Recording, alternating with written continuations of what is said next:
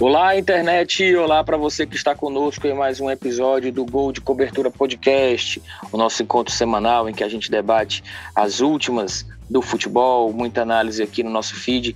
Eu, Ciro Câmara, ao lado de mais quatro amigos, Rafael Luiz, Roberto Leite Emanuel Macedo, e hoje a gente vai debater essa espécie de ilha do bom futebol nordestino que o estado do Ceará se transformou, na realidade vem se consolidando e mais do que nunca é, sedimentou esse seu status no ano de 2021, esse ano que está prestes a terminar, e que a gente tem aí como ápice a presença de Ceará e Fortaleza como os dois únicos representantes da região para a Série A do Campeonato Brasileiro do ano que vem. E naturalmente aí é, isso abrilhantado pela, pela participação do Fortaleza numa fase de grupos da Copa Libertadores da América do próximo ano e também o Ceará pelo segundo ano consecutivo disputando aí as Copas Sul-Americana e também o Ceará já entrando numa, numa fase já adiantada da Copa Sul-Americana. Enfim, a gente vai debater os motivos que levaram o estado do Ceará e o futebol cearense, que também tem outros representantes para além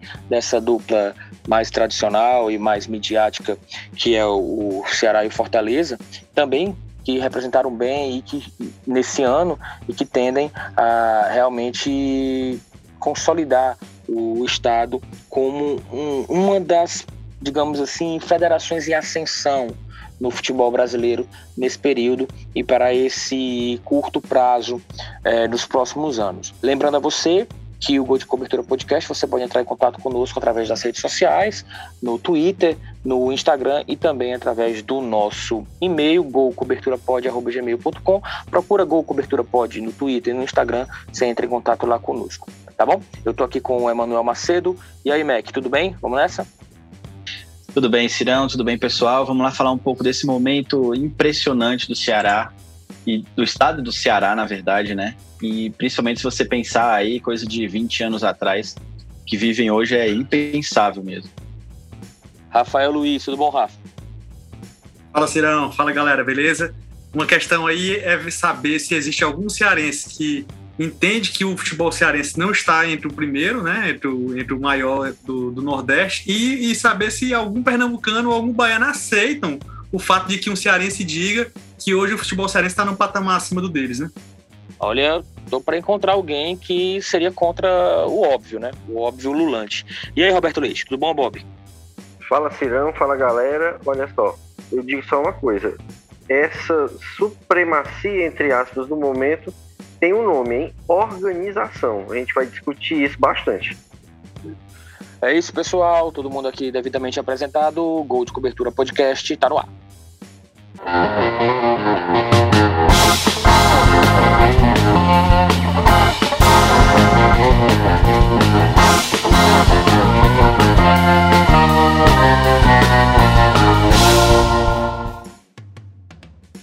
pessoal, como o Emanuel bem citou aí no, na nossa primeira entrada, de fato, ver o futebol cearense com esse grau de protagonismo em relação à região nordestina em pleno 2021 é algo impensado até um médio prazo, digamos assim, né? A gente tinha há coisa de 10 anos, o Ceará, que era o clube com maior número de participações recordistas, de muito, de maior número de participações na Série B do, do Campeonato Brasileiro. Para vocês terem ideia, o CRB foi superar o Ceará apenas em 2021 em número de participações. O Ceará tem mais de 30 anos de Série B. E há coisa de 10 anos a gente tinha um Fortaleza aí todo mundo lembra, patinando na Série C, não conseguia de maneira alguma galgar aqueles mata-matas e aí, no caso, ascender divisões no campeonato. Então, no, no, no futebol, no cenário do futebol brasileiro, isso tudo realmente, de uns tempos para cá, foi passo a passo se desenvolvendo. A gente teve, como o Bob cita, e eu sei que ele vai esmiuçar isso mais, a questão da organização passa muito também pelos clubes compreenderem que eles são rivais dentro de campo, mas não necessariamente fora de campo. Também tem muito de, independente das divisões em que esses clubes estejam, o mercado cearense, os patrocinadores, todo mundo compreende que, em que pese um clube estando acima do outro naquele momento, eles dois sempre são, são vistos como o mesmo produto, tem o mesmo nível. Então, tudo que governamentalmente a administração do Castelão ela preza para o Ceará era prezado para Fortaleza nos mesmos moldes, mesmo Fortaleza na Série C.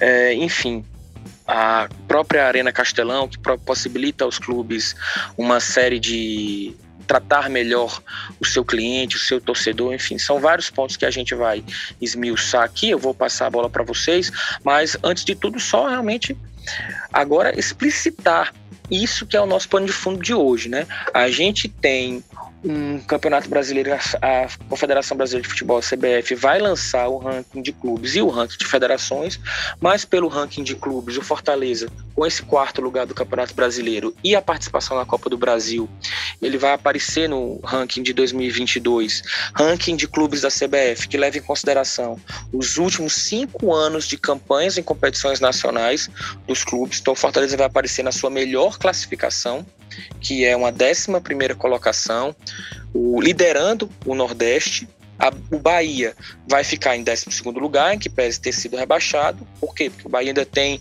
um, digamos assim, um crédito de anos anteriores. E o Ceará na 13 posição. Então a gente teria aí esse top 3 de, de clubes nordestinos, o Fortaleza tomando a frente pela primeira vez na história.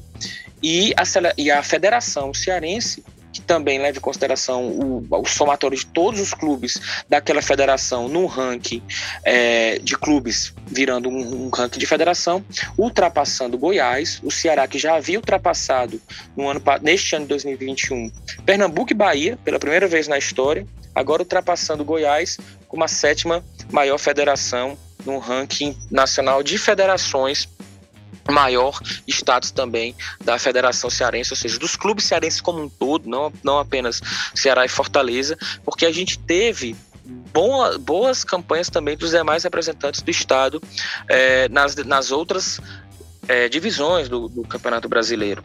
Então, bom, isso aí mais do que nunca não é nem um pano de fundo, isso daí é um tapa na cara é, de quem ainda tem alguma dúvida do momento em que o futebol cearense atravessa. E mais do que o momento, é, a gente aqui, a nossa missão é explicar como se chegou até aqui e a gente projetar a manutenção desse bom momento aí, a, a perenidade desse bom momento aí é, pelos próximos anos, pessoal.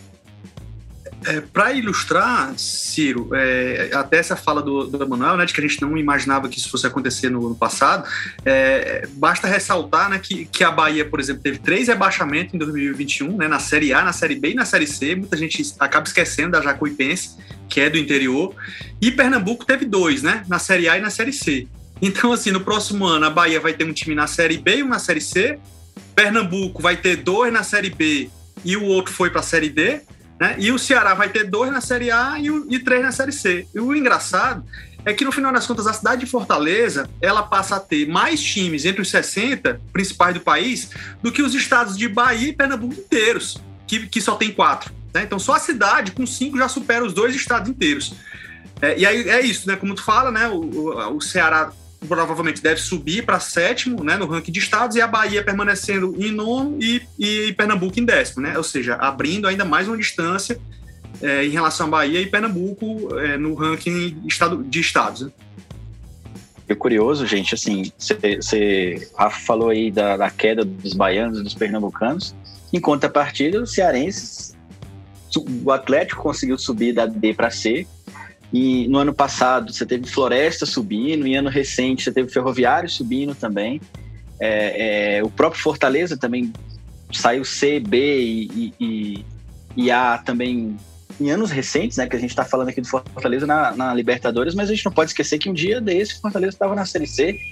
E é até curioso, porque o, o Ciro falou da, da, do ranking da CBF, né? O ranking da CBF ele conta cinco anos. E esse ranking tá pegando Fortaleza ainda em um ano de Série C. Ou seja, é, o, o, ano, se eu não me engano, 2017, né? O Fortaleza ainda estava na Série C. Vai pegar um ano de Fortaleza na Série B, tudo bem, um ano bom, mas não deixa de ser uma pontuação menor. É, e mesmo assim, o Fortaleza está como o melhor nordestino. Ou seja, se você imaginar aí que o Fortaleza vai ter uma Libertadores no ano que vem, pela lógica, não deveria, não deve brigar para cair, né? Se você imaginar o Fortaleza na Libertadores, deve montar um time melhor, não vai brigar para cair.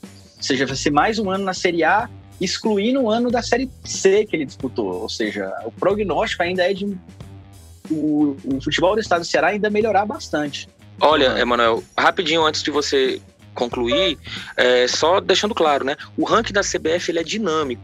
Então, ele leva em consideração os últimos cinco anos, mas ele não distribui, por exemplo, 20% da sua nota final para cada um dos cinco anos, né? Então, à medida em que você vai se afastando desse quinto ano, quarto, quinto ano, e, na conta final, esses, esses anos vão perdendo força. Portanto, esse ótimo 2021 do Fortaleza, ele ainda vai reverberar pelos próximos quatro anos de ranking aí para o Fortaleza. E aí, naturalmente, para o ranking da Federação Cearense, o que diz respeito a mais vagas na Copa do Brasil, mais vagas no Campeonato Brasileiro da Série D e mais vagas na Copa do Nordeste, Manuel. É, essa, essa Copa do Nordeste acabou, acabou meio que sendo um pouco deixada de lado, né? Porque como entrou muito time agora na fase pré, essa vantagem do estado do Ceará e com mais clubes acabou não sendo tão grande assim. Mas de toda forma não deixa de ser, né? uma melhora. E tem um detalhe, gente, importantíssimo que a gente não pode deixar de lado, né?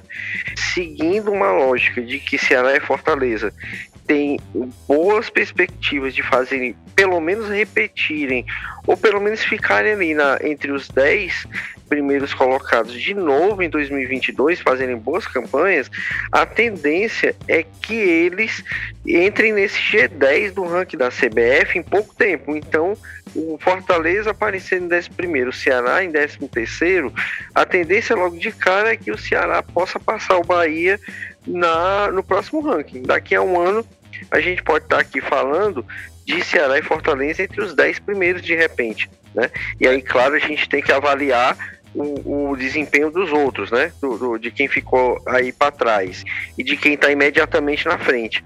Mas você tem uma perspectiva muito boa nesse aspecto, né? É uma coisa que a gente tem que já projetar aqui que é uma possibilidade muito boa. Um outro detalhe que, que é eu acho também importante, não vou nem falar da questão da organização agora, não, a gente vai desenvolvendo aqui ao, ao, ao longo do podcast. Mas é, basta imaginar o seguinte, que é, você pode até pensar assim, nossa, é uma, é uma campanha meteórica do Estado, né, do Estado do, do Ceará nesses últimos anos.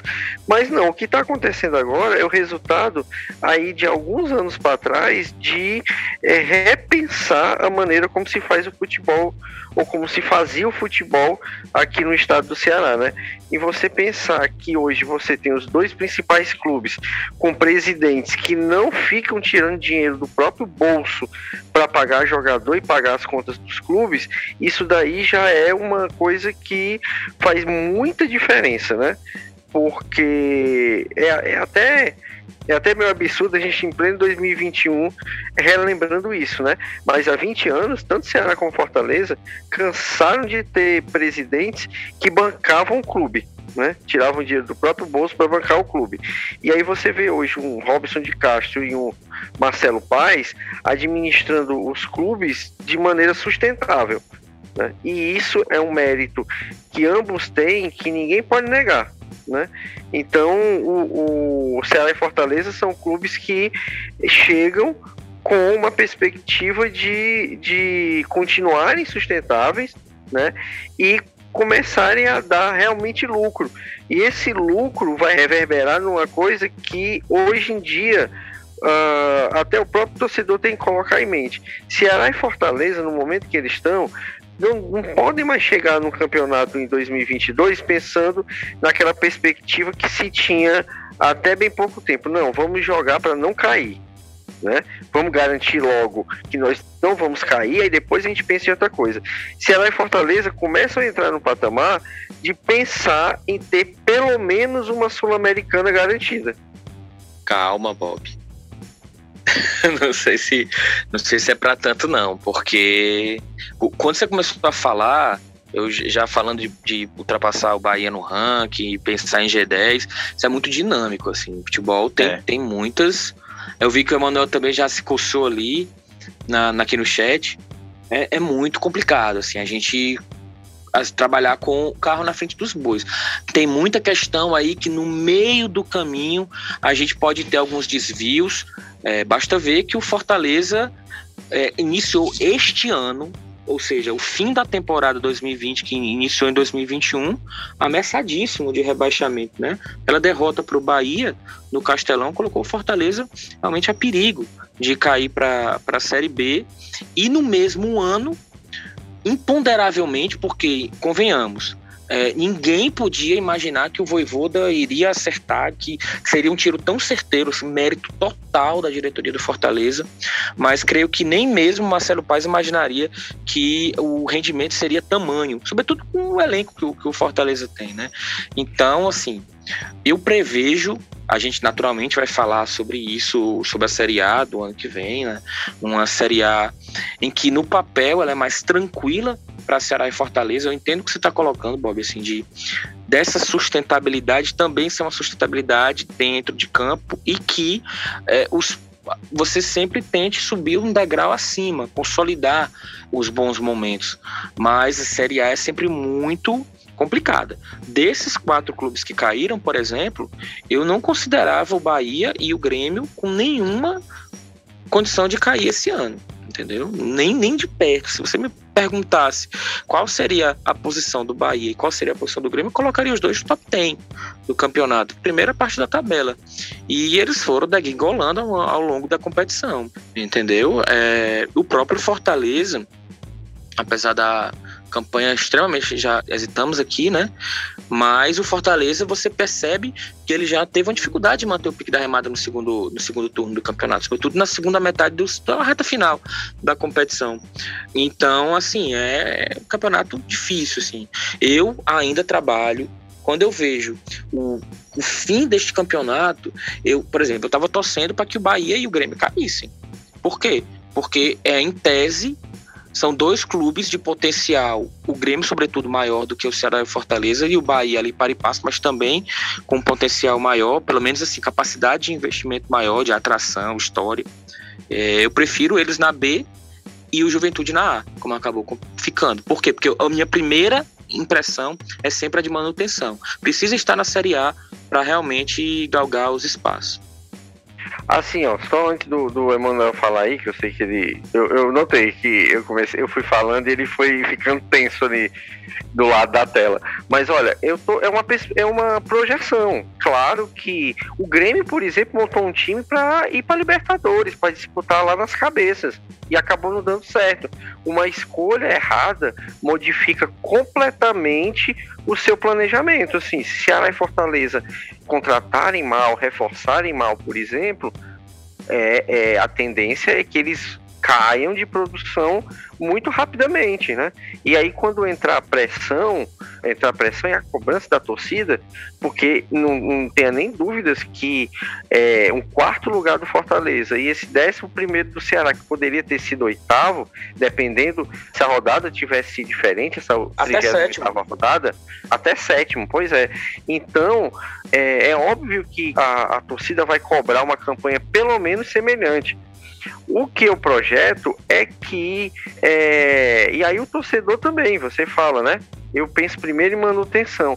Mas eu acho que o Ceará e Fortaleza podem aproveitar esse momento para começar a serem um pouco, eu digo aí um pouco, tá? É, Atlético Paranaense. Olha, o, o, o Atlético Paranaense ele vem, é aquele que a gente já discutiu naquele outro programa dos grandes, né? Do, do G12. Ele vem crescendo paulatinamente, ano após ano, e você não vê o, há quantos anos você não vê o Atlético Paranaense ali brigando para não cair. Tudo bem, esse ano ele ficou ali pertinho da, da zona de rebaixamento, mas ele meio que abandonou o campeonato depois da Sul-Americana, né? Então é, é uma coisa a se contar. Por isso que eu digo que Ceará e Fortaleza podem começar a pensar em brigar por alguma coisa maior. Claro que se você perguntar assim direto para mim, você acha que o Fortaleza vai ser quarto colocado de novo, vai ser G4 de novo em 2022? Não dá para ter certeza. Mas você acha que o Fortaleza investindo bem, até porque vai precisar investir bem, pode ficar ali entre os 10 de novo? Eu acho que pode. É, eu acho que tem que. Então, também concordo, tem que ter, tomar cuidado com essas, é, essas análises em relação a, a, fazer parte do, do natural dos clubes agora, até porque a gente, é, se você for parar para pensar, é, o Bahia ficou cinco anos na Série A seguida dessa vez, né? E, e caiu. O Ceará vai para o quinto ano agora, né? Se eu não me engano, é, vai ser o quinto ano dele na Série A seguida, né? Me corrijam se eu estiver errado. Isso, vai é... igualar um recorde, né? Que é esse recorde então, do, do Bahia. Pois é, então, e é algo assim que impressionante para o Ceará. Como o Ciro falou, o Ceará disputou 30 vezes a Série B, o Bahia disputou 10 vezes a Série B do Campeonato Brasileiro. Daí você tira é, a diferença. Claro, a gente, eu tô pegando também num, num, na história, né? Então, em termos de história, eu acho que os times cearenses ainda estão muito abaixo de esporte, Bahia, talvez até o Vitória também. Mas o momento não dá para discutir. Em relação aos investimentos, eu acho que aí é o ponto que também precisa ter muito cuidado. É claro que o time vai precisar investir um pouco mais, mas também tem que tomar cuidado, porque a partir desse investimento, querendo talvez ser mais do que as pernas, isso pode degringolar todo o trabalho que foi feito nesses anos, né? Porque imagina aí o Fortaleza vai investir mais acima da capacidade daquilo que pode pagar e convenhamos, o Fortaleza até hoje sofre por questões de ter passado tanto tempo na Série C. Não é fácil você o Fortaleza subiu muito rápido, então não teve aquele período ali de B para ir se adaptando, voltar a ser um time de Série B. Não, ele já foi para A, então e a, e, e a finança demora para chegar. Né? Pagar tudo aquilo que a série, o estrago que foi da Série C por oito anos, demora. E o time vai disputar um Libertadores já. Né? Então tem que tomar cuidado para também não dar um passo maior que as pernas, porque é muito melhor você ficar é, mais ali uns, sei lá, três, quatro, cinco, seis anos na Série A do que você gastar muito para tentar passar ali da fase de grupos e chegar nos oitavas e rodar. É um exemplo aí do dinamismo, né, que vocês estavam falando, é o fato de que em 2020, né, o Fortaleza ele escapou do rebaixamento na última posição antes do, do Z4. quem ca acabou caindo no lugar do Fortaleza foi o Vasco. E aí e por saldo seguinte, de gol, né? Ou foi pro número de vitória? A pontuação foi a mesma. Qual foi a diferença de um saldo, pro outro? Saldo. Saldo de gols, é. A pontuação foi a mesma, Vasco e Fortaleza. E de um ano para o outro, o Fortaleza escala para quarto, enquanto que o Vasco na Série B consegue sair até pior do que se esperava, né? Terminando em décimo. Então, realmente, o dinamismo é muito grande para você conseguir prever e cravar que algo de sucesso vai seguir sendo sucesso, mesmo no ano seguinte, né? É nem jogando assim anos à frente. Eu acho é, um pouco exagerado. Alguma, tudo bem, é inquestionável que hoje, pelo ranking da CBF, ele é um dado, né? Um dado não dá para ser questionado, que o Ceará está à frente de Pernambuco e da Bahia. Só que realmente é muito precipitado a pessoa pegar o torcedor, o cearense, principalmente cravar assim, ah, agora o Ceará superou Pernambuco e Bahia em importância porque realmente a janela ela é muito curta. Faz só um ano mesmo que o Estado passou os outros dois no ranking da CBF, né? Em todos os outros anos, desde o início dessa contagem da CBF, o Ceará sempre estava abaixo de Pernambuco e da Bahia. Então acaba sendo um retrospecto muito pequeno e esse sucesso dos dois, principalmente do Ceará e do Fortaleza, não chegou nem a meia década ainda. Então é, não dá para cravar que não é um momento e nem de sucesso de um lado e nem de insucesso dos outros. Isso pode mudar muito rapidamente tanto para um lado quanto para o outro.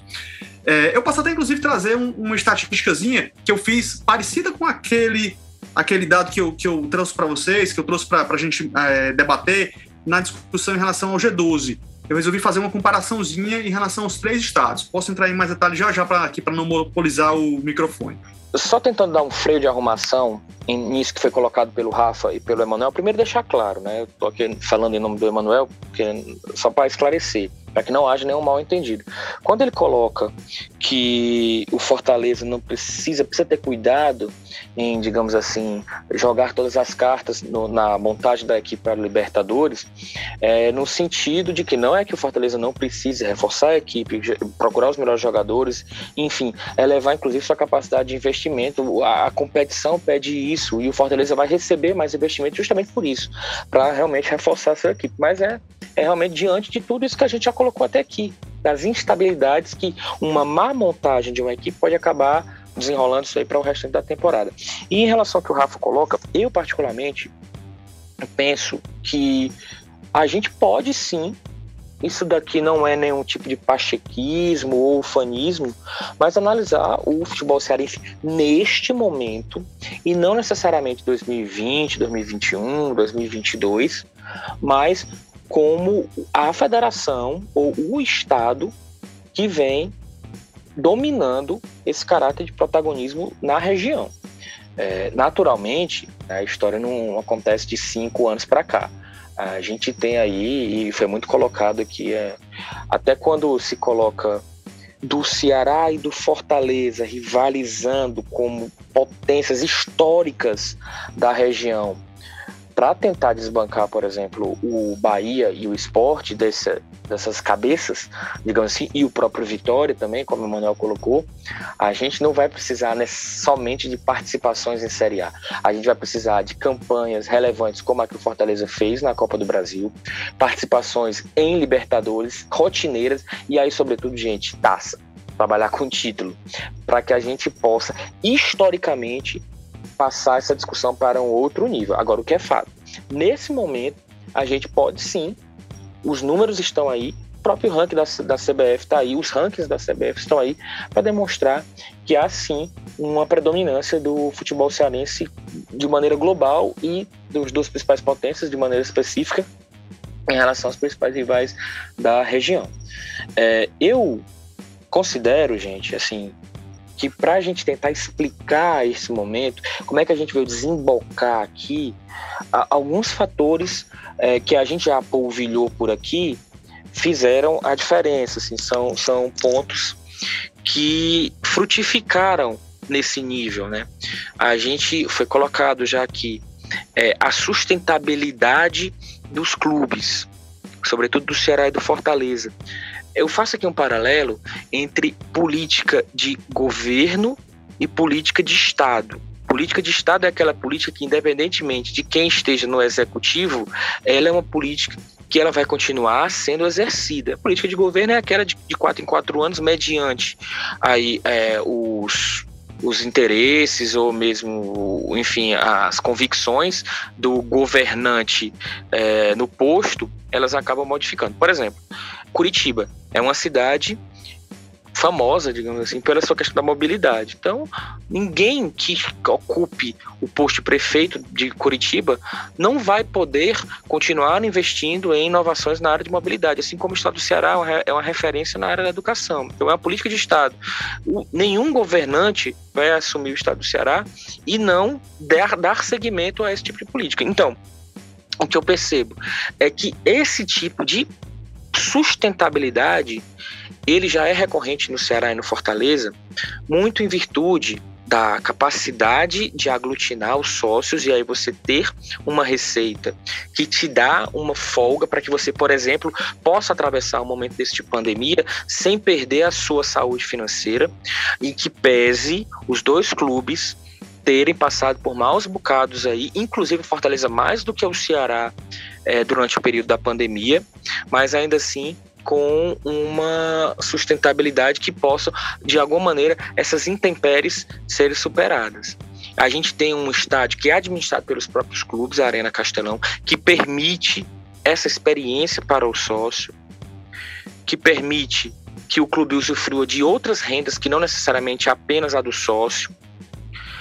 Você tem uma roda que começa a se retroalimentar das receitas dos clubes para as transmissões.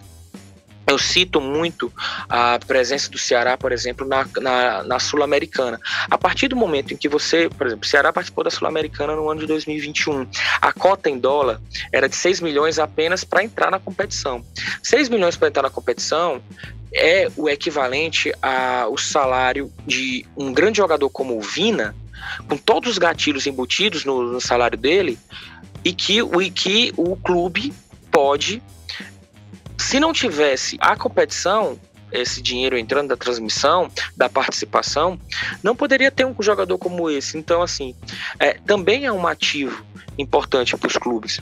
Você ter diretorias que dialogam e compreendem que a rivalidade tem que ficar dentro do campo, mas não necessariamente fora delas, né? O principal contrato de publicidade dos dois times, eles lançam, que é o da Zenir, para o Ceará e para o Fortaleza, ele é, tem os mesmos moldes para os dois clubes. E eles teriam os mesmos moldes para os dois clubes se um dos dois, por exemplo, estivesse na B.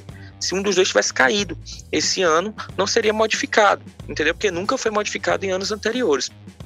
Então, é uma, uma, um grau de evolução, um grau de maturidade que, por exemplo, é, eu se visse algum dos dois clubes na Série B, como o esporte, sobretudo, e o Bahia também, que o Bahia está acostumado há muitos anos a trabalhar com um orçamento de duas vezes superior ao de um clube que cai para a Série B. Entendeu? Não tem mais cláusula para quedas na Série B. Então, o Ceará e o Fortaleza retroagindo, caindo para uma Série B, a probabilidade de eles fazerem um ping-pong e já retornarem, ela é muito maior do que de um esporte que, de alguma maneira, não consegue a sua saúde financeira, não consegue engajar o seu torcedor, é um clube ultrapassado, e o Bahia, que a gente vai agora precisar saber como é que eles vão fazer é, limonada, basicamente, com apenas um limão, já que eles não estão tão acostumados a trabalhar com orçamento apertado. É, eu acho que tem uma diferença ali entre o, o esporte e o Bahia, porque o Bahia ainda, o Bahia depois de ter passado tudo que passou ali no, no, há alguns, acho que 10 anos atrás, né, com relação à intervenção, toda a crise que ele estava política e financeira, ele se reestruturou. Hoje a administração do Bahia é muito boa, é, mas teve um, um, um, problema sério dentro de campo, né, no, da administração do futebol em si, do futebol. O clube também administrável, mas o futebol do Bahia ao que parece, é, apesar de todo o dinheiro que o Bahia tem, e tem mais do que Ceará, e tem mais do que Fortaleza, não, não vem conseguindo, né? Você vê que mesmo o Bahia nos últimos cinco anos não, não foram cinco anos tranquilos na Série A. Foi sempre é, da porta para fora, viu, o, o, Mac? Meio da porta é. para fora sabe? Porque o Dabove, por exemplo, buscar o Dabove foi tentar surfar pois no é. efeito voivoda. É, o Belintani, ele é um cara que é muito criticado por deixar correr frouxo. O Ricardo Drubski, que é o diretor de futebol deles, lá, o gerente de futebol, é um cara que veio do esporte já, que o esporte... Você viu como foi que o esporte escapou Exatamente. no ano passado, né? Lá daqueles ferrolhos do, do Jair Ventura. Então é um cara que não fez por onde tá gerenciando o futebol do Bahia. Então, é, é, é, então, é complicada assim, a situação. É, não. Então o, o, futebol do Bahia já vem mal administrado há um certo tempo, apesar do clube financeiramente estar tá bem. É, e, e, o esporte não. O esporte de fato aí é uma situação realmente extremamente complicada. Deve muito dinheiro, deve dinheiro, assim, muito mais do que aquilo que ele pode suportar. Tá lá entre as principais dívidas do futebol brasileiro sem ter a arrecadação dos outros que estão ali perto dele. Então, realmente é uma situação bem complexa. E, e, assim, não parou de gastar, né? Porque se você pega o time do esporte, é um time caro. É um time caro. É, e, e, o futuro realmente, assim, eu não vejo o esporte conseguindo subir, apesar de, claro, toda a tradição que tem. Acho que, se eu não me engano, o esporte nunca chegou a disputar uma Série C, mas se não tomar cuidado, é, é, isso pode acabar acontecendo aí. É, o, o Ciro estava citando aí sobre os, os, motivos né, que fizeram com que o Ceará e Fortaleza conseguissem chegar a esse crescimento todo dos últimos anos. É, vale citar também que teve uma questão que acaba favorecendo a, as possibilidades, né, a, a as arrecadações e, e, o maior dinheiro que acaba gerando melhores times, que é o fato que a economia do Ceará e, do, e da, da capital, de Fortaleza, ela cresceu muito também nos últimos anos. Apesar de que a gente tem é um estado muito desigual, é, os ricos ficaram cada vez mais ricos. Né? Hoje, o, a, o Ceará é um dos estados com o maior, maior, número de bilionários no país. Inclusive, alguns desses, né, que são da família Dias Branco, são dona de uma produtora de cimento que era patrocinadora, que é patrocinadora né, no futebol.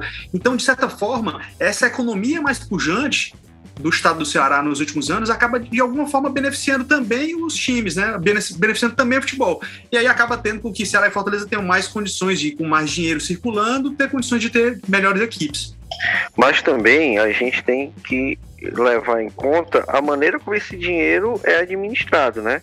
Mesmo com os, é, nesse período que Ceará e Fortaleza estão na Série A, cada um tendo brigado uma das vezes mais diretamente contra o rebaixamento, né? Primeiro o Ceará e depois o Fortaleza no ano passado, é, você vê que são administrações que ousam mas sempre com um pé, um pé atrás, né? E aí eu volto lá para minha, minha projeção inicial quando eu penso no, no, no, Ceará e no Fortaleza ali brigando para um patamar um pouco melhor, pensando num patamar um pouco melhor, eu penso nessa política, entendeu? De tentar ganhar uma boa parcela de dinheiro, mas não sair gastando loucamente. Né?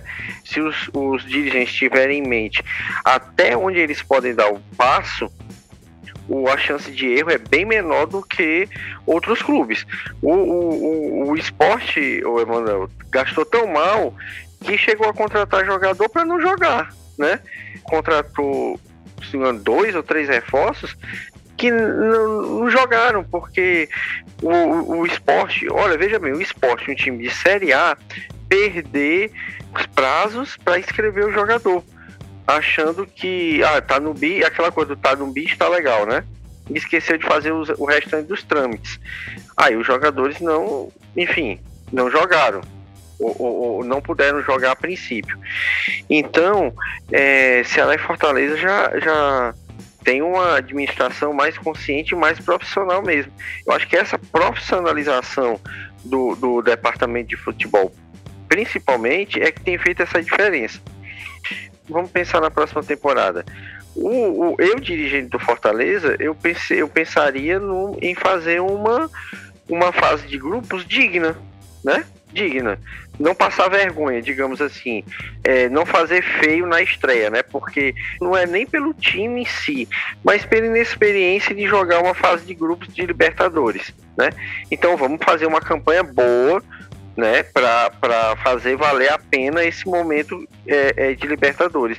Aí de repente você fica em terceiro lugar no grupo e, e pula para uma Sul-Americana, né? Vai para o mata-mata da Sul-Americana. Aí chega lá e de repente faz um, um, uma, um, uma campanha legal também, né? E o Ceará, que já tem uma experiência aí de um ano de fase de grupos e quase se classificou, né? Chegou perto de se classificar é, é, nessa Sul-Americana agora, de repente pode pensar em tentar avançar de fase, né? Passar para o primeiro mata-mata. Então, assim, por mais que o torcedor, de uma forma geral, esteja assim, emocionado, pensando em, em, em saltos maiores, é papel da diretoria botar o pezinho no chão e dizer até onde a gente. e pensar até onde cada um pode ir. A gente vai até onde né? Qual é, qual é o nosso limite? E a partir desse limite, planejar a equipe, né? Então, então é isso. Eu acho que é isso que faz a diferença do, do, do futebol cearense no momento. É, é, são os dirigentes que estão, pelo menos é, em certa medida, conseguindo entender esse cenário onde eles estão. Né? E compreendendo esse cenário onde, onde eles estão, eles estão conseguindo seguir e tendo esses ganhos, essas melhoras. Você tem, próxima temporada, os dois principais times disputando competições internacionais. E você tem nos últimos, contando os últimos dois anos para trás, pelo menos um deles disputando uma competição internacional. Isso é um avanço que dá para ser mantido. E é esse avanço que faz essa diferenciação que o, o, o, o Ciro estava colocando aí. Atualmente, se a gente for pegar esse recorte de cinco anos para cá, o futebol cearense evoluiu muito mais do que o futebol baiano e o futebol pernambucano. Nesse recorte atual, o futebol cearense está na frente e eu me arriscaria até dizer com uma boa sobra. Claro, historicamente, você tem o Bahia com dois títulos brasileiros, né? O, o, Bahia foi o primeiro campeão brasileiro, né? É, falando de Taça Brasil. E você tem o esporte que já ganhou Copa do Brasil, enfim, tem, é, é, é, tem grandes campanhas, tem aquela polêmica do brasileiro de 87, mais ele foi campeão de, é, é, de um dos módulos. Enfim, é, Ceará e Fortaleza estariam ali numa briga mais direta com Vitória e Santa Cruz, que também tem grandes campanhas na primeira divisão do Campeonato Brasileiro e em outras competições também. Além do Náutico, que já disputou inclusive Libertadores, né? Já pelas competições, pelas boas competições, que o Náutico, aquele time é, realmente invencível da década de 60, da época do ex-campeonato pernambucano, ex é luxo, e o Náutico muito bem lá na Taça Brasil. É, Bob, eu só quero fazer aqui uma, um adendo que eu não considero Fortaleza nem um pouco fora da corrida nessa fase de grupos da Libertadores. O futebol brasileiro, como todo, a capacidade de investimento do futebol brasileiro, mesmo de um clube que está num patamar financeiro abaixo do que esses principais clubes mais midiáticos do sul, do sudeste do, do país, mas quando você vai colocar na balança aí uma fase de grupos, realmente vejo o Fortaleza com capacidade de passar de fase nessa primeira etapa da Libertadores. O que pode pegar contra o Fortaleza aí é o fato de não ter um ranking tão bom na na, na, o Emanuel tá balançando a cabeça aqui, né?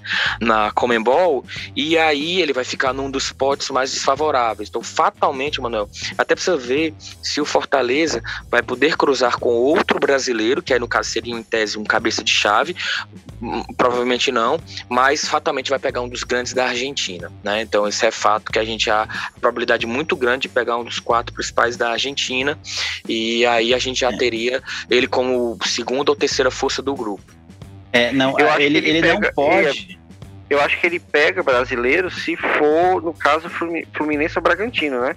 Vindo do, não, mas, do, não, mas é. Não, mas mesmo assim não pega, não, porque é, o Fortaleza vai estar tá muito provavelmente no pote 4. Com muita sorte, pode estar no pote 3 porque é por ranking, né? Então, e, e, não podem dois clubes do mesmo país se enfrentar no grupo, salvo se vier da pré. Mas a pré é. automaticamente cai no pote 4. Então, assim, o, o, os dois brasileiros vão, vão entrar como no pote 4 vindo da pré e provavelmente vão pegar o cabeça de chave. O Fortaleza não vai ser cabeça de chave. Então, o Fortaleza não pega time brasileiro. É, agora, grande chance de pegar um argentino aí. Eu, eu realmente acho muito, muito difícil. Para mim, seria uma surpresa muito grande se o Fortaleza conseguisse passar. Porque ele tem pelo menos aí pote 1 e 2, ele com certeza não vai ser.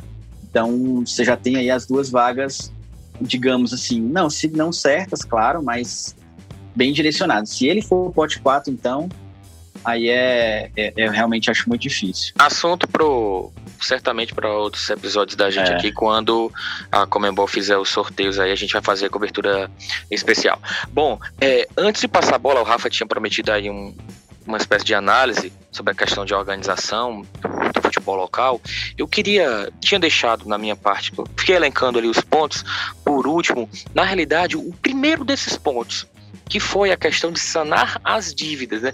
Tudo na organização, sobretudo o Ceará primeiro, Fortaleza veio, veio na esteira, foi zerar as dívidas. Inclusive, Fortaleza ainda não zerou as suas dívidas, mas caminha para já sanar isso num curtíssimo prazo. E zerando as dívidas, é, que você tem realmente uma capacidade de investimento aí, de, programação, de organização grande. E isso o Ceará conseguiu ainda na época do presidente Evandro Leitão. E aí, trazendo essa, essa questão da, dessas sanidade financeira dos clubes, eu queria questionar aqui com vocês só em relação a um ponto que me incomoda e considero que a gente, de uma maneira geral, imprensa e torcida, passa um pouco a mão na cabeça ou faz questão de não debater, não polemizar em relação a, a assim, a permanência, a, a quantidade de tempo que esses dirigentes passam à frente dos times. A gente fala como eles conseguem se dar bem e são cavaleiros uns com os outros, né? O Evandro, o, no caso, o Robson do Ceará, e você tem aí o Luiz Eduardo Girão, o Marcelo Desidério, que também é diretor do Fortaleza, o Marcelo Paz, mas o, Evan, o Robson já vai para mais uma gestão à frente do Ceará. Então, se você pegar Robinson e Evandro Leitão, a gente está falando aí de pelo menos 15 anos de administração do Ceará na mão desses dois. O Evandro pegou em 2007 o Ceará da mão do, do Eugênio Rabelo. Então, 2007, 2017 já vai um bocado de tempo.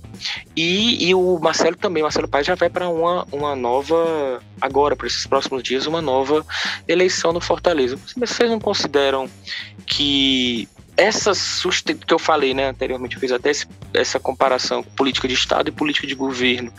Não seria um ponto falho a gente não ter ainda essa maturidade dentro dos clubes para que possam vir novos dirigentes ou que isso seja testado de uma maneira em que, ok, há uma descontinuidade do Robson ou do Marcelo e isso que a gente está aqui enaltecendo acabar vindo a cair por terra? Olha, é, o, é, é engraçado porque vamos levar isso até para a formação da nossa sociedade, de país e etc. Se você parar para pensar de forma muito seca, o método mais fácil de você evoluir, seja um clube de futebol, seja até um próprio país, é você tendo, vamos lá, entre aspas, um ditador. Porque ele faz o que quer, se ele for bom, ele vai alavancar. Só que esse é o melhor jeito? Com certeza não, né? Para é o melhor, com certeza, é você ter uma democracia, enfim. Mas o, o, eu ainda quero, gostaria de ver como o Ceará vai sair com outro grupo. Né? Porque é mais ou menos isso que está acontecendo. O Ceará é quase. Claro, fazendo uma comparação assim, muito bem ridícula, tá, gente? Mas é como se fosse uma mini ditadura ali de, de, de claro, sem. Por favor, tom, vamos tomar cuidado com as palavras, mas. O Emanuel está fazendo aspas com os É, muitas tá? aspas, assim, mas é, é, é assim, é, é o mesmo grupo já há muito tempo. Então, assim, e é um grupo bom. E aí deu certo. Só que pode, poderia ser um grupo ruim. Como foi durante muitos, muitos anos. O Ceará escapou da Série C assim. Nossa, quantas vezes a gente acompanhou o Ceará na Série B? Muito pouco não ia para a Série C. É, e outros clubes também que, tão, que tem aquelas administrações de muitos anos que vão mal e tal. Então, assim, eu, eu, tinha, eu tinha curiosidade de saber, de fato, como o Ceará vai lidar com um novo grupo, com uma nova administração. É, é, não que, esse, que o Robson vá mal, muito pelo contrário. O Robson, inclusive, já estava né, na, na, gestão do Evandro também. O Fortaleza está começando agora isso, assim, entrou o Marcelo lá, conseguiu dar essa reorganizada. Como é que vai ser sem ele é, daqui a alguns anos? É, eu tenho essa curiosidade de fato para a gente, porque é isso que vai garantir os clubes cearenses chegar a um patamar, quem sabe, de um Bahia, de um esporte, entendeu? Em termos de, de tamanho mesmo, assim. É continuidade, cara. É, é muita continuidade mesmo. Olha, eu vou fazer um, um advogado do diabo aqui. Assim, um, um, rápido contraponto aí no, do, do Emanuel. Agora, aí eu vou usar um, um, a, aquela, aquele ditadozinho do, do, do futebol, né? time que tá ganhando se mexe, aí você tem o outro lado, né? Na hora que eu vou escolher ali uma nova diretoria, se o clube vai muito bem, obrigado. Se, se eu tô nessa, nessa fase maravilhosa, o clube tá dando lucro, o clube não tem dívidas e o clube tá aspirando coisas maiores no futebol do que aquele mirradinho título estadual, aquela disputa ali quase chegando numa decisão de Copa do Nordeste e aquela coisa ali de brasileiros Série B Série C e nada mais. Se a coisa está evoluindo positivamente, a tendência é que eu mantenha esse grupo, naturalmente, né? Então, para que venha um outro é, é, é, grupo, esse grupo tem também que mostrar por A mais B que pode fazer muito mais do que isso, né?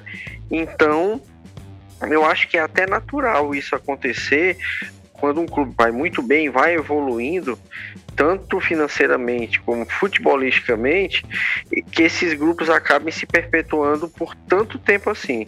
Era só mesmo uma observação em cima do, do que o Emanuel colocou.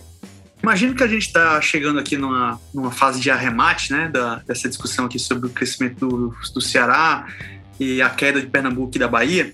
Quando a gente veio para esse para esse programa, eu fiquei me perguntando, né, se a gente poderia sim cravar, né, que em importância o Ceará já superou os outros dois. E aí eu tentei buscar uma forma de, de tentar eh, explicar em, em, dado e me, me peguei em relação à experiência que a gente teve em relação ao episódio do G12, né, em que eu coloquei ali um série de critérios na mesa para discutir com vocês e em quase todos eles o Botafogo aparecia como o último do G12, bem distante dos demais, né? Por isso que eu utilizei como argumento de que o Botafogo ele não merecia já há algum tempo está entre aquele grupo dos grandes, né, do, do futebol brasileiro. Então, assim, a, eu não queria colocar somente posição e divisão, porque senão a gente poderia dizer que Ceará e Fortaleza, porque estão indo para um terceiro ano de Série A, enquanto que o Cruzeiro está na Série B, eles, seria, eles dois seriam maiores que o Cruzeiro. Não, então só posição em, em competição não é argumento para dizer que um estado está à frente em relação ao outro. Então eu coloquei os mesmos critérios. Tamanho de torcida, presença de arquibancada, né, é força digital e conquistas tá? Então deixa eu puxar aqui o link para uns links para poder mostrar para vocês. Eu acabei ficando bem surpreendido com, com, esse, com esse resultado final. Vocês vão ver.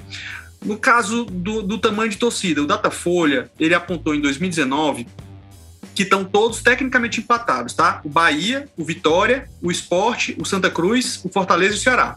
Todos eles, o Datafolha aponta com cerca de 2 milhões e pouco de torcedores, tá? Em relação à presença de torcida, né? Como eu já mostrei aquele dado lá do João Ricardo de Oliveira, que a gente sempre publica lá no Verminoso.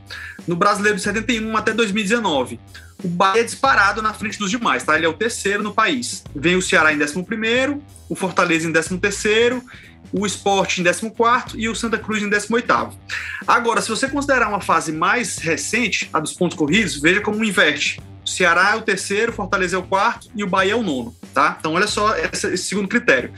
No terceiro critério, que é o da força de presença digital, né? Segundo o Ibope, agora de dezembro de 2021, até atualizado inclusive, né, em relação àquele outro que eu citei, o esporte aparece com 4 milhões de seguidores, o Bahia com 3.7, aí vem o Ceará com 2.7, Fortaleza com 2.6, Vitória 2.5 e o Santa Cruz lá, lá mais atrás com 1.3. Então já tem uma diferençazinha, apesar de que não é tão grande, de esporte, Bahia e depois vem Ceará e Fortaleza. Se você fizer uma média, junta Ceará e Fortaleza e junta lá o esporte com alto e o Santa Cruz com baixo e o Bahia com alto e um Vitória mais ou menos parecido com o Ceará e Fortaleza, você não vê uma diferença tão grande, tá?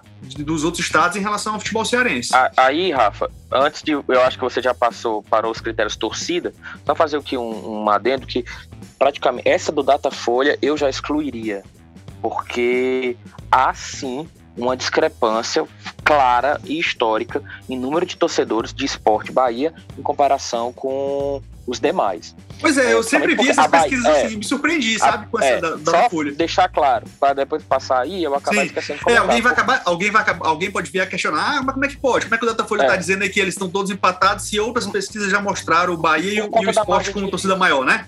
Por conta da margem de erro, né? Que Isso. acaba equiparando é, muito.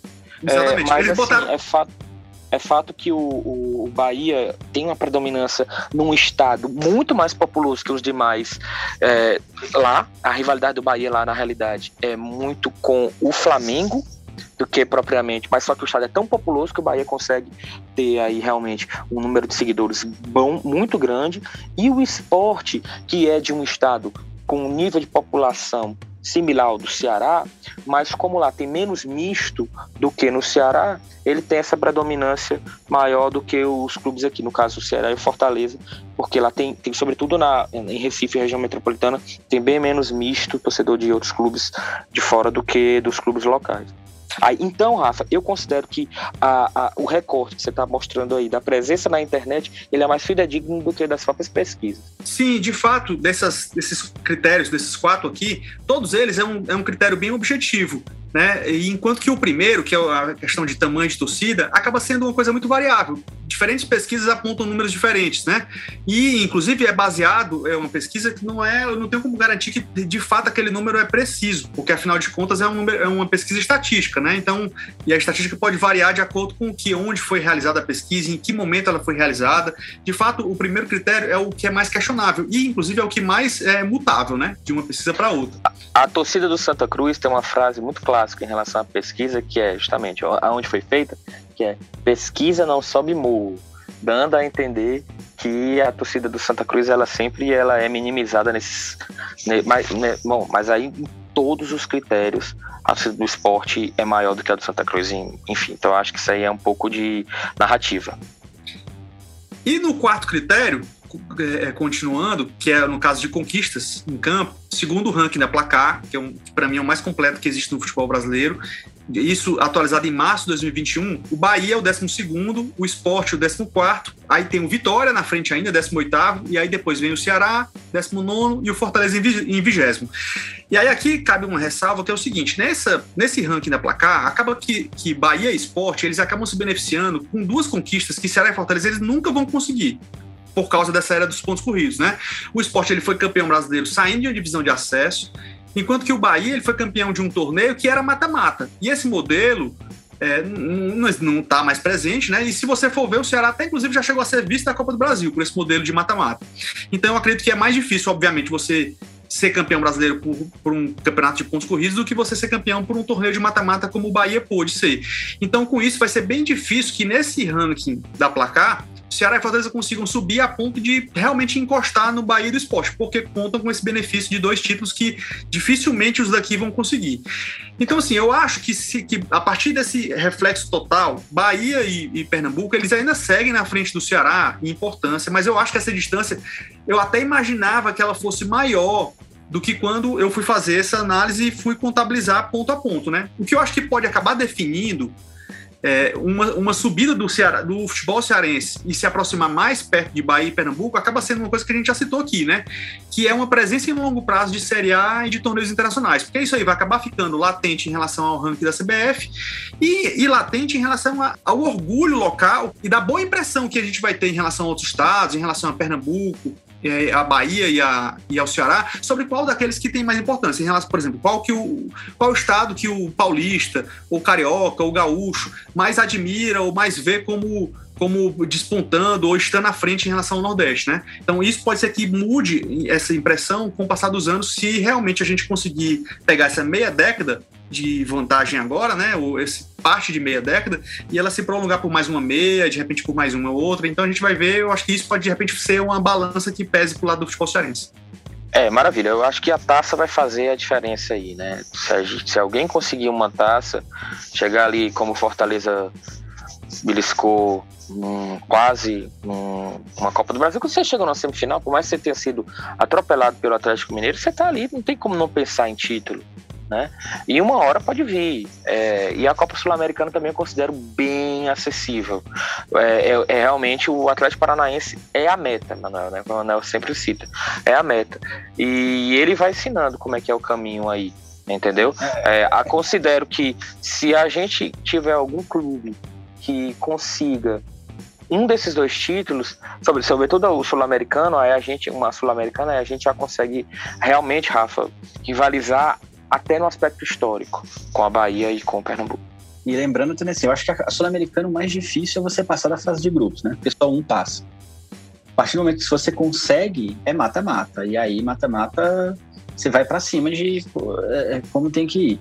E assim, o Bob até falou desde o início do programa que dessa importância que seria o time cearense estarem sempre nas competições nacionais e internacionais.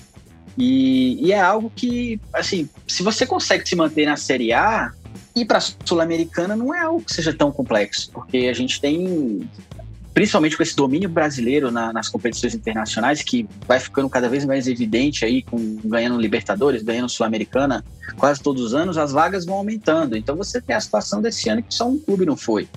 Você não imagina o Ceará ou um Fortaleza no ano que vem, por exemplo? Ah, eles podem cair? Podem cair, claro que podem cair mas a tendência é que não caiam. E não caindo, existe uma tendência muito forte de eles estarem na Sul-Americana mais uma vez. Então, essa presença cada vez mais vai colocando ele numa situação, melhorando o ranking internacional, vai colocando ele mais fácil para conseguir, quem sabe, aí beliscar. É, a partir do momento que a gente já teve tantos clubes aí, Goiás, Ponte Preta, chegou na final Sul-Americana, é, o Red Bull, Red Bull agora, Atlético Paranaense, enfim, tantos clubes que já chegaram o Goiás, se não me engano, foi campeão da Sul-Americana, né? Ou foi vice? O Ciro tem uma, uma cabeça melhor para isso, ele vai lembrar. Mas eu lembro que o Goiás chegou na final, sim.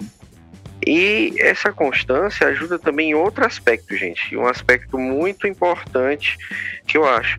Competições como a Sul-Americana, elas é, muitas vezes elas são decididas não pelo aspecto técnico, mas pela, por saber jogar uma Sul-Americana, ter experiência nesses mata-matas, saber quando pode usar e saber quando precisa jogar, por exemplo, retrancado. É, é, a experiência que vai me fazer é, jogar retrancado, mas jogar de forma eficiente numa altitude, para quando chegar aqui de volta em Fortaleza, conseguir um resultado é, suficiente para classificação, ou, enfim, principalmente aprender a jogar partidas únicas, como agora é, é, é a final, né? O mata-mata único.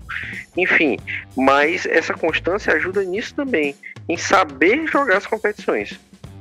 E com isso, a gente vai finalizando esse tema principal do Gol de Cobertura Podcast de hoje, falando sobre essa ilha de bom futebol ou de boa representatividade é, no cenário nacional que o futebol cearense tem se consolidado nos últimos anos. Obrigado demais a você que esteve conosco até o momento nessa nossa discussão. Por favor, interaja conosco, dê sua opinião, ajude-nos, é, inclusive com pautas para as próximas edições do Gol de Cobertura, dê aqui é, a sua contribuição. Eu não estou é, gravando em, em, na minha residência. Eu tô, eu tô gravando no interior do estado, em Guaraciaba do Norte.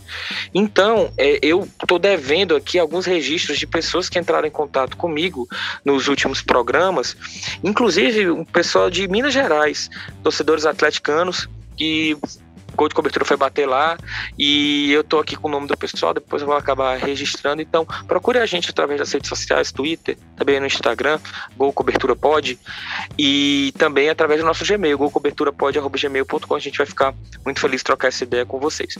Tá ok? Agora a gente vai para o nosso causos jornalísticos.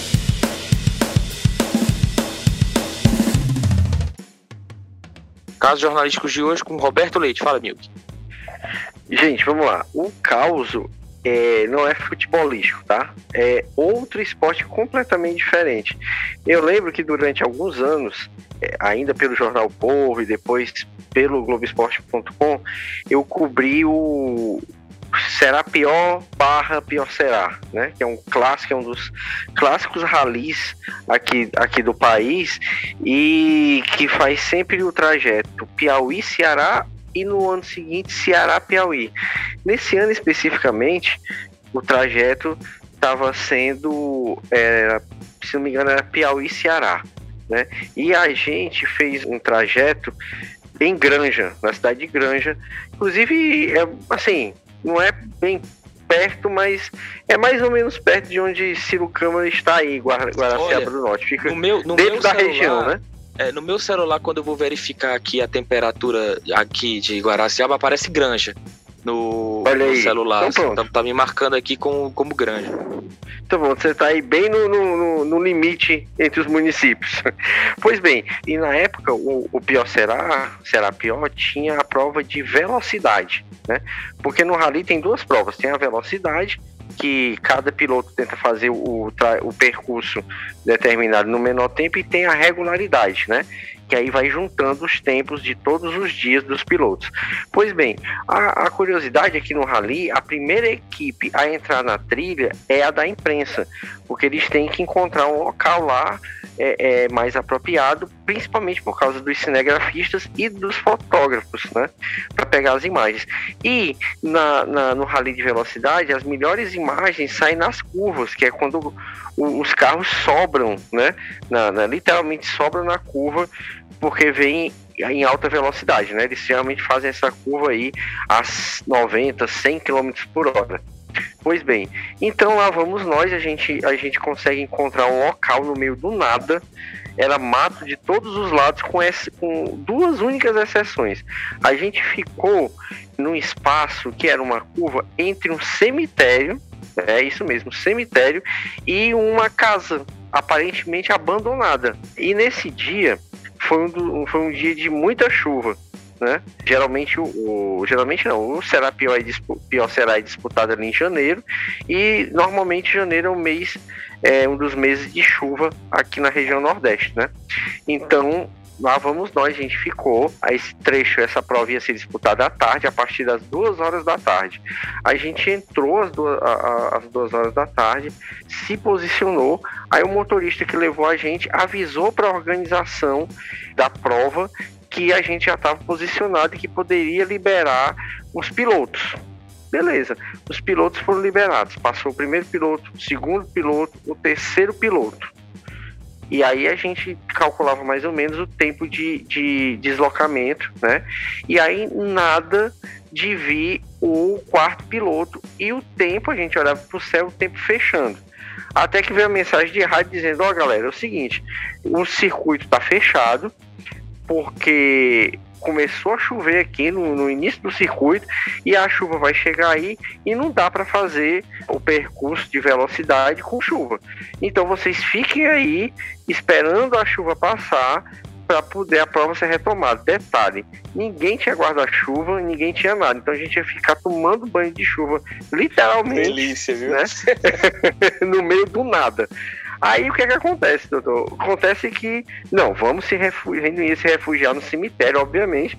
A gente foi se refugiar na casa abandonada. Só que a casa abandonada estava fechada, né? Um cadeado lá e ninguém tinha como abrir. A gente ficou na varanda da casa, que era uma varanda estreitíssima. No final das contas, a gente acabou tomando um banho do mesmo jeito. E a gente dividiu um espaço com dois patos, uma galinha e um bode, doutor. Porque o, os bichos também vieram correndo para se livrar da chuva, né? E chegou um determinado momento lá é, de tensão em que o bode olhou para olhou a gente e fez aquela aquela menção de partir para cima, né? Aí a gente teve que se espremer mais ainda lá no canto do, do, do, da varanda da casa até a chuva passar. E essa chuva durou duas horas seguidas. Resumo da história: a gente saiu dessa trilha 8 horas da noite num breu desgraçado. Né? Que sensacional. É... Muito bom, muito bom, Ou seja, histórias que o jornalista que faz essas provas de off-road passa geralmente, viu? É Beleza. Isso. Pô, belo caos aí. Olha, eu não ia nem. Eu ia, eu ia até puxar aqui uma discussão sobre se esporte motor é esporte ou não, mas depois dessa conversa aí, eu vou deixar para lá essa, essa discussão. Mas ótima história. Ótimo caos aí, realmente. Fica aí mais um aí nossos registros. E agora vamos para as nossas indicações.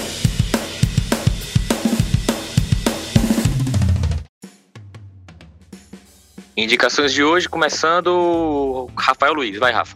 Bora lá. Já que hoje a gente falou muito sobre futebol cearense, eu vou indicar um documentário recém-lançado, o Penta, que concorreu no Cinefoot e, por sinal, inclusive, ganhou o Cinefoot na categoria de curta-metragem.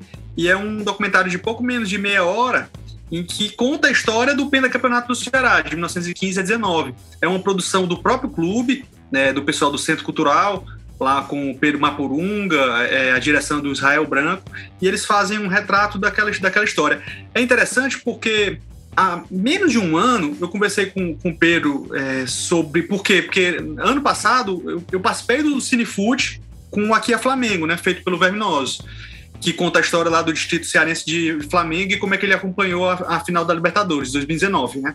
E o Pedro comentou na época que estava super empolgado, que eles estavam com um, um, um, projeto de começar a produzir é, filmes, produzir curta-metragens para poder veicular no canal do Ceará e de repente escrever em festivais, né? E muito rapidamente eles conseguiram fazer uma produção realmente de, de bom nível e, e participar do festival e inclusive ganhar, né? Apesar de que o, o, o Cinefoot ele tem um, uma, um critério que inclusive talvez até eles tenham que vir a, a rever muito em breve, que agora os clubes estão começando a participar desse, desse festival e aí tanto o Ceará quanto o Cruzeiro, que, que ganhou na categoria de longa-metragem, são clubes que têm torcida torcida de peso, torcida de massa, e a votação, né, a premiação é por voto, né?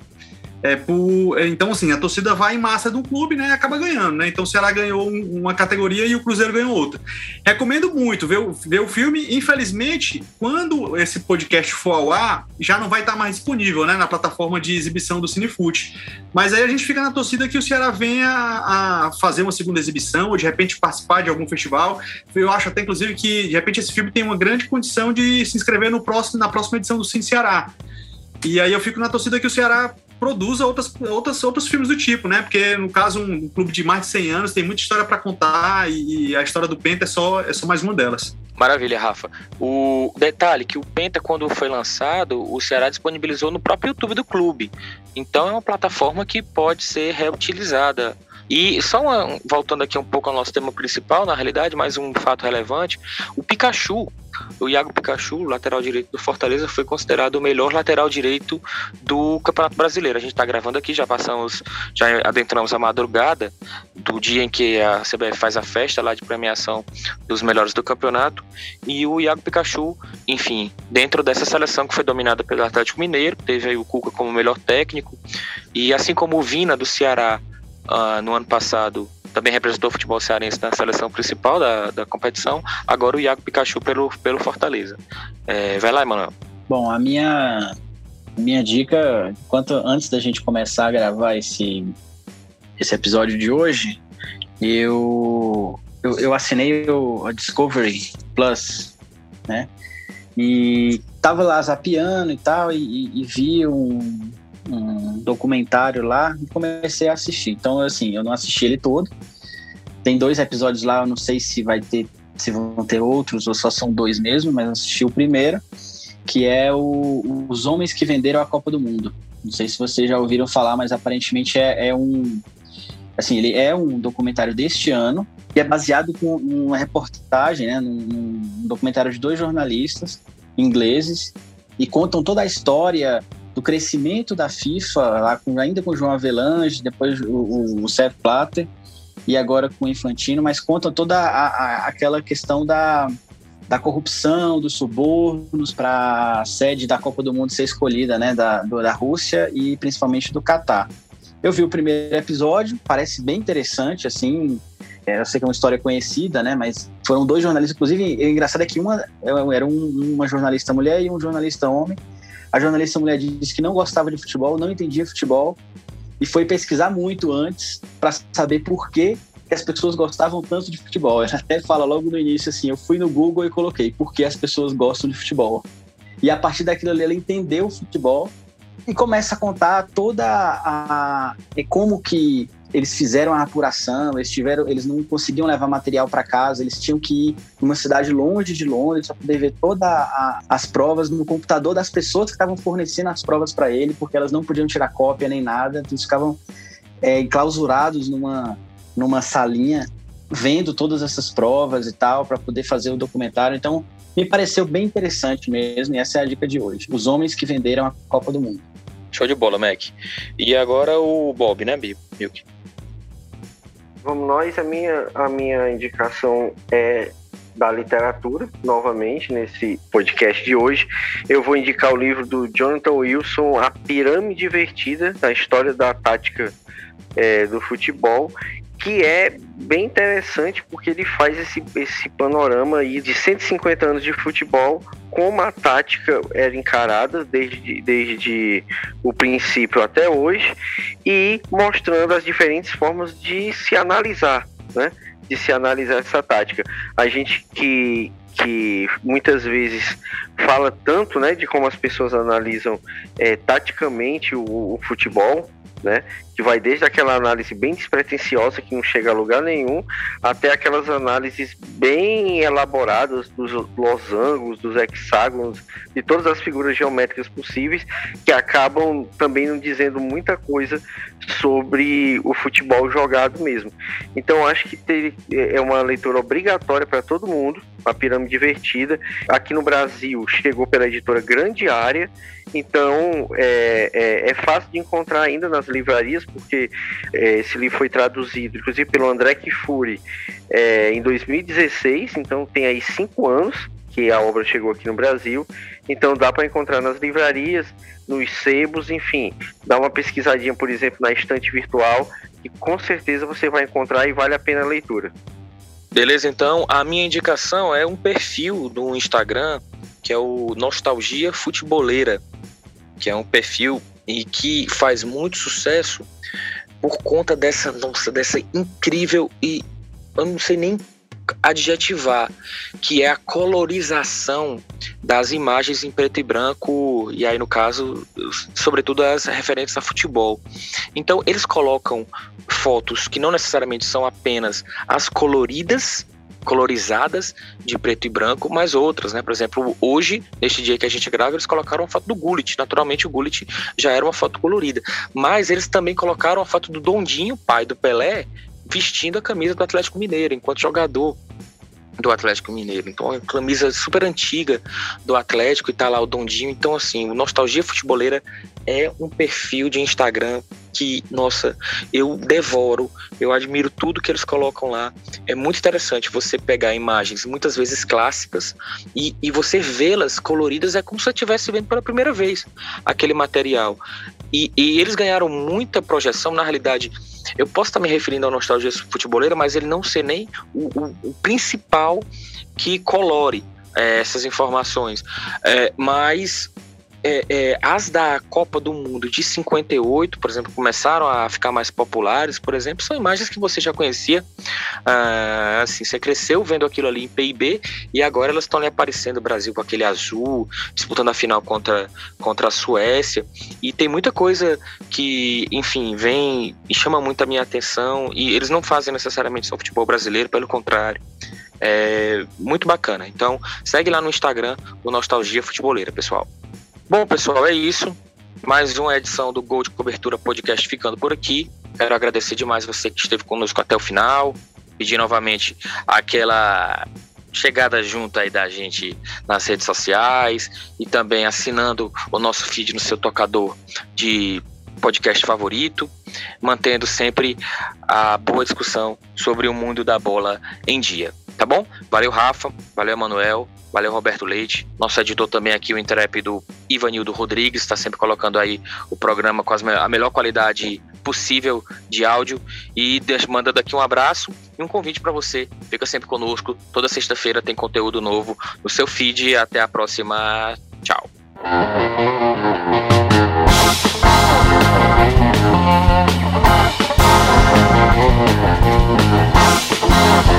Thank you. Thank